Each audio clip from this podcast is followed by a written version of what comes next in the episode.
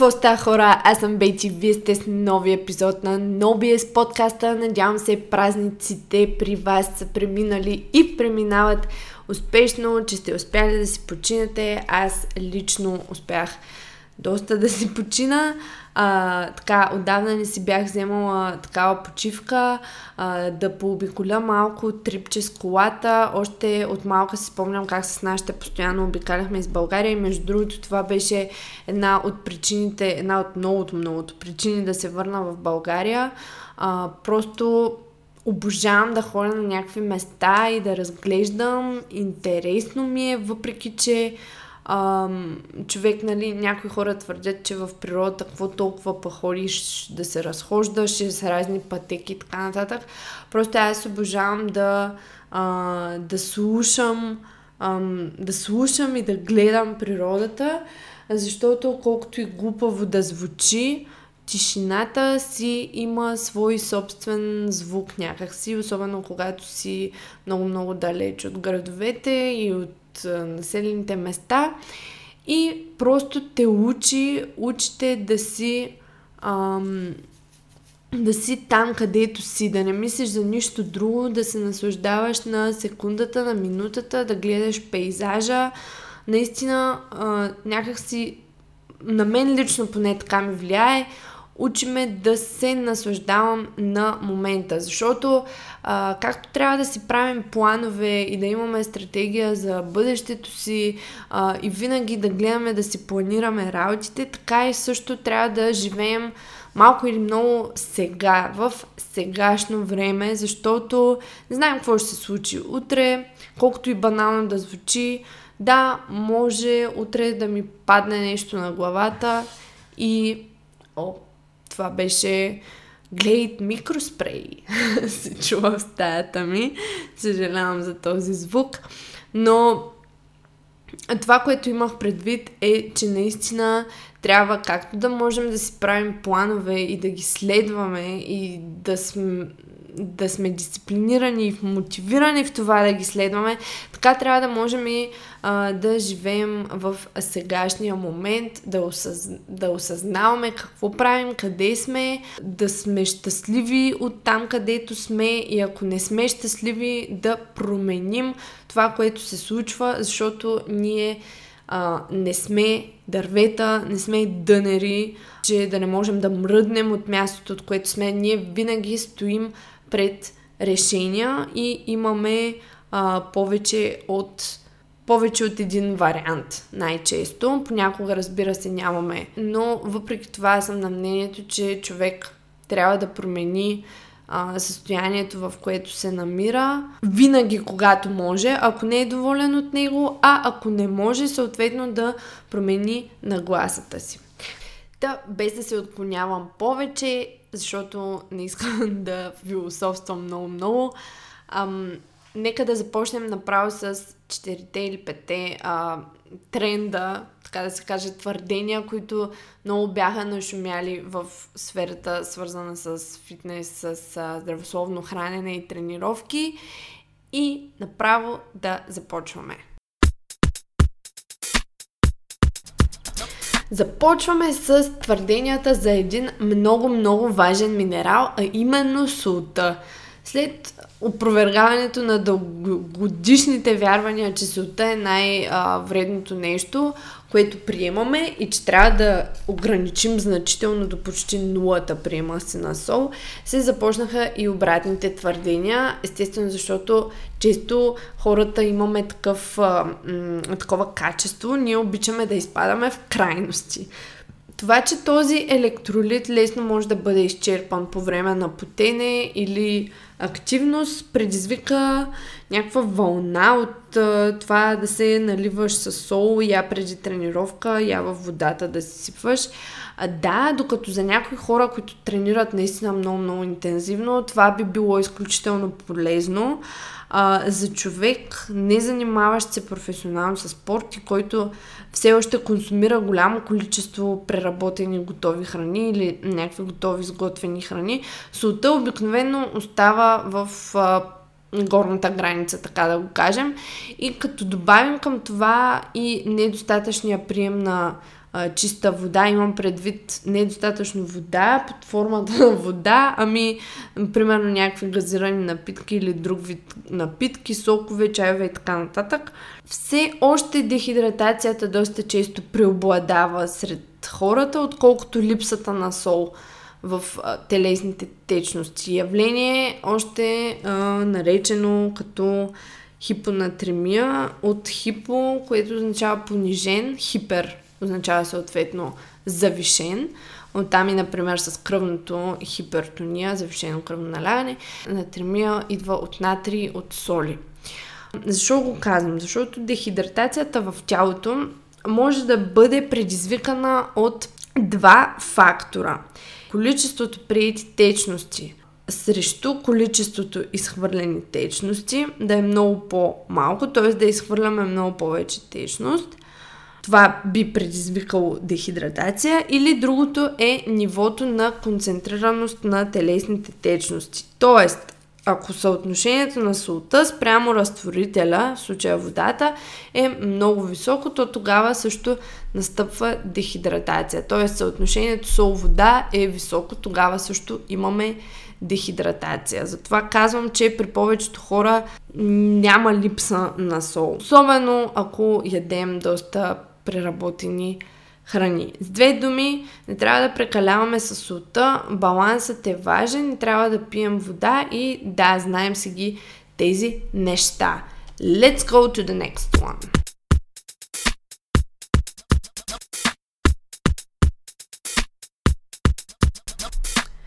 И отново, изпадайки в крайности, като изключим базовите протоколи за подготовка за бодибилдинг, състезания или подобни конкурси, менс, физик, бикини, фитнес и така нататък, понеже там все още си присъства кардиото като основна част от подготовката. Започна пък обратното, нали, като изключим тези, започна да се отрича кардиото. След като беше успорено, че без кардио не може да се отслабне, монетата пък се обърна на 360 градуса и започна да се налага само хит метода, високоинтензивното кардио, спринтовете, интервалите а, и кардиото под формата редуване на аеробен с анаеробен елемент или етап на натоварване. А, или също така функционалните тренировки и вид plyometrics от този тип. А, с две думи, както казах, по високоинтензивния тип натоварване, натоварвания. И докато тези неоспоримо повишават след тренировъчния дълг за кислород на тялото и стартират адски много метаболитни процеси, тези са и доста по-натоварващи. Често, сред, често след тежка силова тренировка, която е била с висок интензитет или съответно с висок обем и е била доста натоварваща и за централната ни нервна система и а, като цяло за мускулите. Едни такива спринтове могат направо да си ни довършат, ако, ако наистина тренираме по сериозна програма. Като така ще попречат на по-бързото възстановяване, особено на нервната система, ако програмата ни се състои а, от предимно базови упражнения особено. Нискоинтензивното кардио все още остава добър вариант за разпускане или за активна почивка, особено за дните, в които имаме тренировки, пък и за нетрени... нетренировъчните дни. Като не, няма проблем то да е нагладно. Страхът от кардио нагладно и че мускулната маса ще бъде загубена, следва да бъде изцяло опроверган от факта, че по този начин ние учим метаболизма си да задобре в а, окислителните, биоокислителните процеси за метаболизиране на мазнините и за използване на мазнините за енергия. Защото, както знаем, или за тези от вас, които не знаят, нискоинтензивното кардио а, използва кислород, нискоинтензивните дейности използват кислород за образуване на енергия и те използват предимно мазнини за енергия. Докато при интервалните и експлозивните активности а, като спринтове, като високоинтензивно кардио, като plyometrics а, се казва, или един вид а, един вид функционални тренировки, а, както обичат да ги наричат, в които има редуване на някакъв аеробен с неаеробен елемент, там преобладават други енергийни системи. При тях използваме предимно АТП, креатин и гликолитната енергийна пътека и затова при изчерпан гликоген сутрин на гладно при този тип дейности а, можем по-и бързо да се уморим съответно. Докато нискоинтензивното кардио ще тренира организма ни а, да метаболизира мазнините за енергия. Мускулната маса съответно не се губи за 40 минути. Надявам се, вече сте се убедили в това и кардиото на гладно няма причина да бъде обект на отричане. Следващото нещо е свързано с приема на протеин.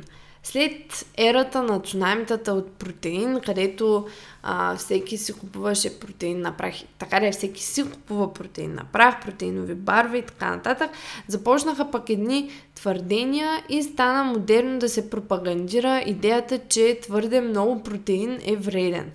Ам, за да не говорим празни приказки, нека да разгледаме какво значи твърде много протеин. А, започваме с препоръките на Американския колеж по спортна медицина. 1,7 грама за килограм телесна маса. Препоръчват те. Академията по... Тук съм си изкарала специфично тези данни. Академията по хранителни науки и а, науки и диетика препоръчва от 1,4 грама до 2 грама за килограм телесна маса. Интернационалното общество за спортно хранене 1,4 до 2 грама телесна маса. Като цяло препоръките официално достигат до, ам, до около 2, до, казвам максимум, до 2,2 грама 2,2 грама протеин на килограм телесна маса. Какво е минималното количество необходимо? 0,8 грама на килограм телесна маса е достатъчно да покрие нуждите на тялото. Но минималното не е оптимално. Както знаем, тъй като протеинът в тялото не може да бъде складиран а, както въглехидратите и мазнините. А, това е единствения макронутриент, който не може да бъде складиран в нашето тяло и той постоянно бива използван за изграждане на нови единици, нови протеини, транспортни, градивни, е, за, за ензими, те също са направени от протеини, за кетонни тела, антитела на, на имунната система и така нататък. А и някои аминокиселини не биват освоявани, а изхвърляни. Ам, и заради това може да се наложи да ядем повече, за да е оптимален приемат. Това съответно ще зависи от нивата на активност на човека, от а, бременност, дали е налична или не при жените, съответно от а, това дали човека е болен или някаква друга специфична болест на бъбреците, например, проблеми с храносмилането, от стреса и прочие. Всъщност, според източници, 2,2 грама на килограм е безопасно количество, а в екстремни случаи – 3,5 до 4,5 е максимумът, който здрави черни дробове, така да се каже, и бъбреци могат да преработят. Това е много, много, много, много над количеството, което ние обикновено приемаме през деня.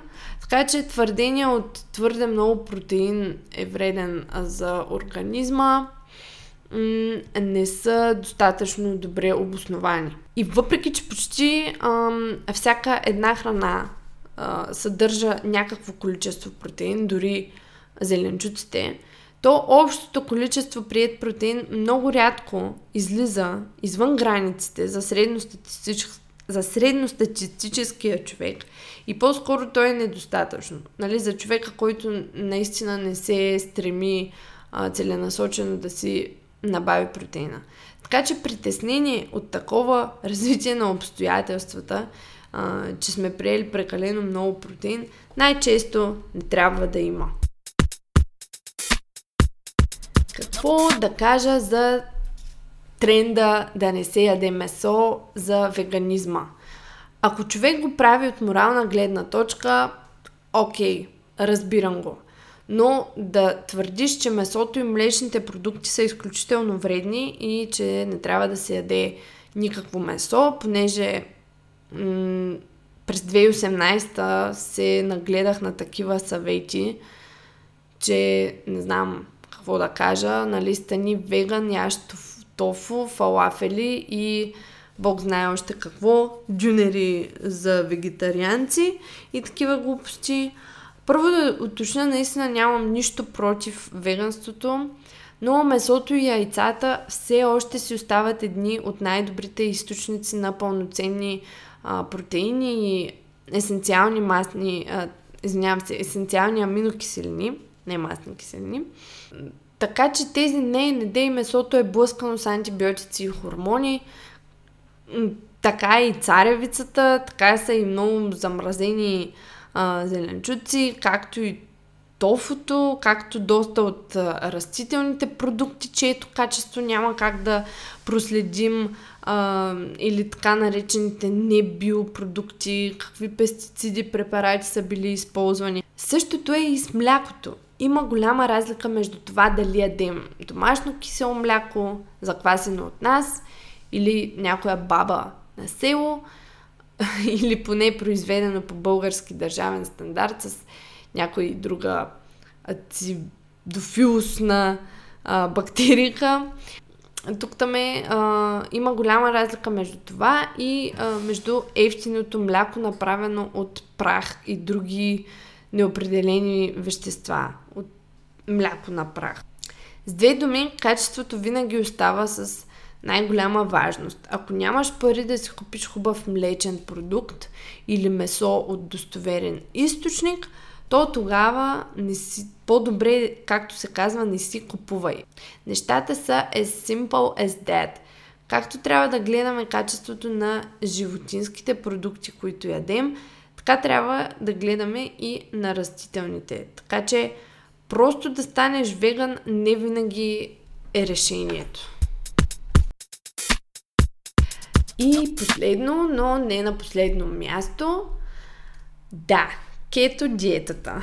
Както всичко останало в България, имаше едно огромно закъснение с тренда в диетите и при нас едва миналата година, може би или по-миналата, това стана някакъв бум в сферата хранителните в кавички новости – и тази диета започна да се промотира за щяло и нещяло.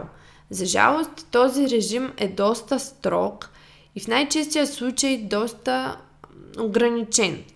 Ако искаме да си набавим, освен всичко и голямо разнообразие от храни, така че да нямаме недостиг на някакви вещества, няма и да ни излезе много ефтин – ако ще следим и качеството на високопротеиновите източници месата. Освен това, при режима биват изключвани плодове, а, да дори цветни зеленчуци с по-голямо количество въглехидрати, което наистина ни предразполага към доста, доста, доста ограничен избор от храни. Плюс това, идеята за тази диета цялостно не е била да се, яде, да се ядат колбаси, бекони, а, салами, по 5 яйца с авокадо, с кокосово масло в а, кафето и така нататък. А да се набляга всъщност предимно на, на зеленчуците, зеленолистните може би най-вече, но на разнообразие от тях и на меса и ядки. Които пък тези храни и на различни масла и мазнини а, полезни. Но тези храни така или иначе остават доста високо калорични и не е много сигурно дали всъщност ние ще успеем изобщо да сме в калориен дефицит при тази диета. Докато за някои хора диетата директно действа, то тя често не е устойчива във времето. Да се изключат всички въглехидрати, дори цветните а, зеленчуци. И когато човек отново посегне към въглехидрат, количеството носена вода от тялото пак се покачва, теглото се връща и всичко е както преди. Всъщност, ако искате да прочетете повече специално за тази диета, можете да посетите сайта ни no-bullshit-fitness.com под статии ще намерите статията за кето с повече информация. Но тази диета действа за повечето хора, но тя според мен не е толкова устойчива във времето. Разбира се, има хора, които успяват да я следват цял живот, но за повечето хора, според мен, по-добрия вариант е да са на по-балансиран макронутриентен сплит. Не е нужно въглехидрата да бъде ограничаван чак до такава степен. Гайс, това бяха петте нашумяли твърдения, може би от 2018 година, ако трябва да съм по-точна. Ако епизодът ви е харесал, моля дайте едно сърчице отдолу и ни пишете коментари или поне ам, дайте лайкчета на нашите епизоди, защото за мен Калян това значи много. Скоро ще свършат минутките в SoundCloud и ще трябва да се закупи хостинг. Ако искате този подкаст да продължава, моля, покажете го с а, лайкче, за да може да купим хостинг за самите епизоди и този подкаст да го има не само в SoundCloud, а в Spotify и в другите апове, като например Google Podcasts и така нататък.